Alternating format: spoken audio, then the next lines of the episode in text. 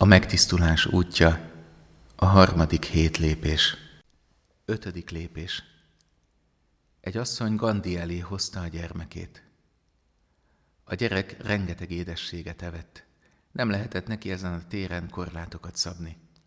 Az asszony kérte Gandit, hogy mondja meg a gyerekének, ne egyen több édességet. Gandhi zavarba jött, töprengett. Majd azt mondta, hogy jöjjenek vissza három hét múlva. Három hét múlva visszajöttek.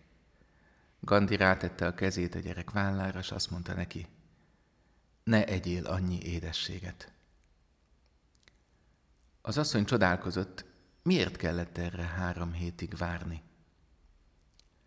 Gandhi így felelt, mert három hete még én is sok édességet ettem. A bűn békjó, megkötöz, megkötözi az ember nyelvét, hogy mit tud hitelesen kimondani. Megkötözi a tetteinket. Az a szabad ember, aki képes mindig a leghelyesebbet, a legértékesebbet akarni és megtenni. Nem az a tökéletes focista, aki össze-vissza rugdossa a labdát, hanem az, aki mindig biztosan az egyetlen helyes mozdulatsort képes megtenni, s a labdát a jobb felső sarokba belőni. A szabadság lényege nem a tetszőleges, elrontott választások sokasága, hanem a jó választásának képessége. Ahogyan haladsz az úton, örülj az ebben megélt szabadságnak. Érezd magadban a vágyat az igazi szabadság után. A békjóktól való megszabadulás, a jóra és szépre való felszabadulás után. Szabad ember vagy-e? Szabad az indulataitól, keserűségettől, panaszaitól, szenvedélyektől? Vagy ezek irányítanak, gúzsba kötnek, torzítanak?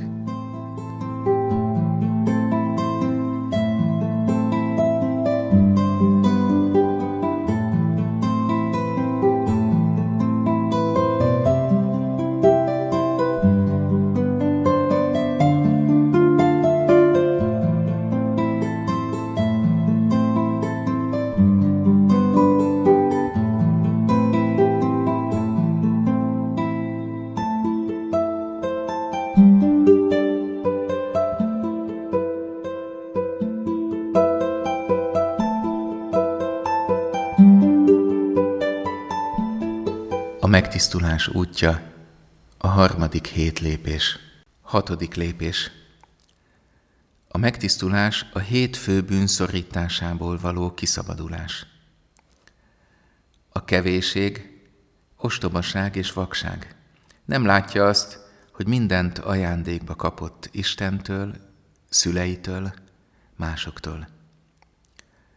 A fösvénység szűkös szív, amely nem akar szeretni, megnyílni.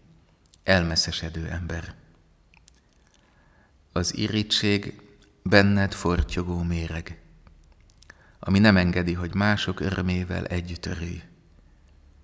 Olyan méreg, ami lassan megmérgez. A harag elvakít, mintha nem látnád, hogy a világon nem te vagy a legfontosabb.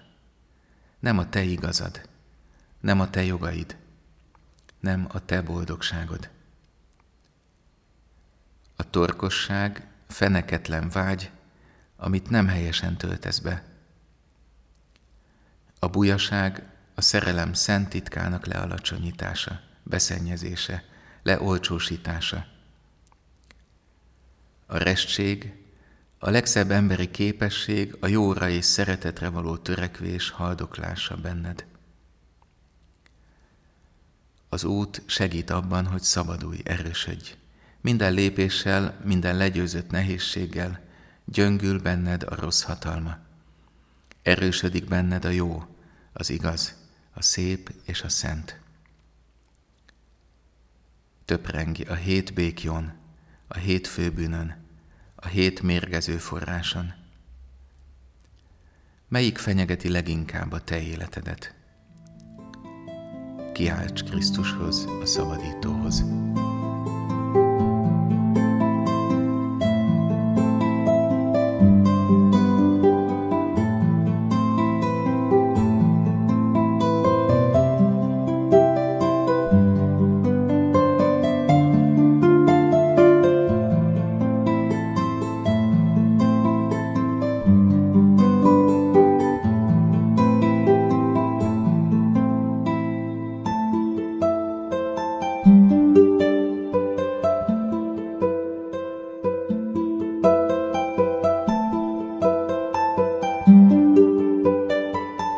Megtisztulás útja, a harmadik hét lépés. Hetedik lépés. A megtisztulás háromszor hét lépését jártad végig. Utat során itt az idő, hogy odalépj a megtisztulás forrásához, Isten irgalmához és szeretetéhez. Az ember nem önmaga megváltója. Nem tudja a saját hajánál fogva önmagát fölemelni.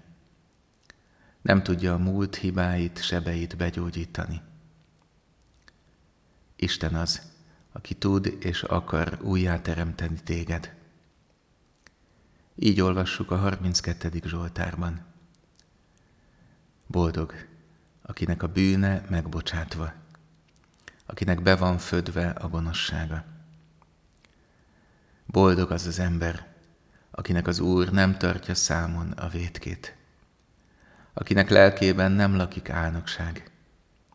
Ameddig hallgattam, velőmig sorvadoztam. Sóhajtozásomnak nem volt vége. Kezed súlyosan rám nehezedett nappal és éjjel. Szívem olyan volt, mint a föld a tűző napon. De akkor megvallottam neked bűnömet. Nem rejtegettem tovább vétkemet. Így szóltam, az Úrhoz megyek, és megvallom gonoszságomat. S te eltörölted adósságom, megbocsátottad bűnömet. Ezért imádkozzék hozzád minden igaz a szorongattatás idején. Hiába törbe a vizek áradata, nem éri el. Te vagy menedékem, megmentesz a félelemtől, körülveszel a szabadulás dalaival. Kedves zarándok testvérem, a Teremtő Isten, Krisztus vár téged, hogy eléje hozd életed sebeit, hogy gyógyíthasson téged. Végezd el a mai napon a szentgyónásodat. Tárd fel a megsebzettségedet Isten előtt, hogy gyógyíthasson, hogy az ő fénye beáradhasson az életed sötét, fájdalmas részeibe is.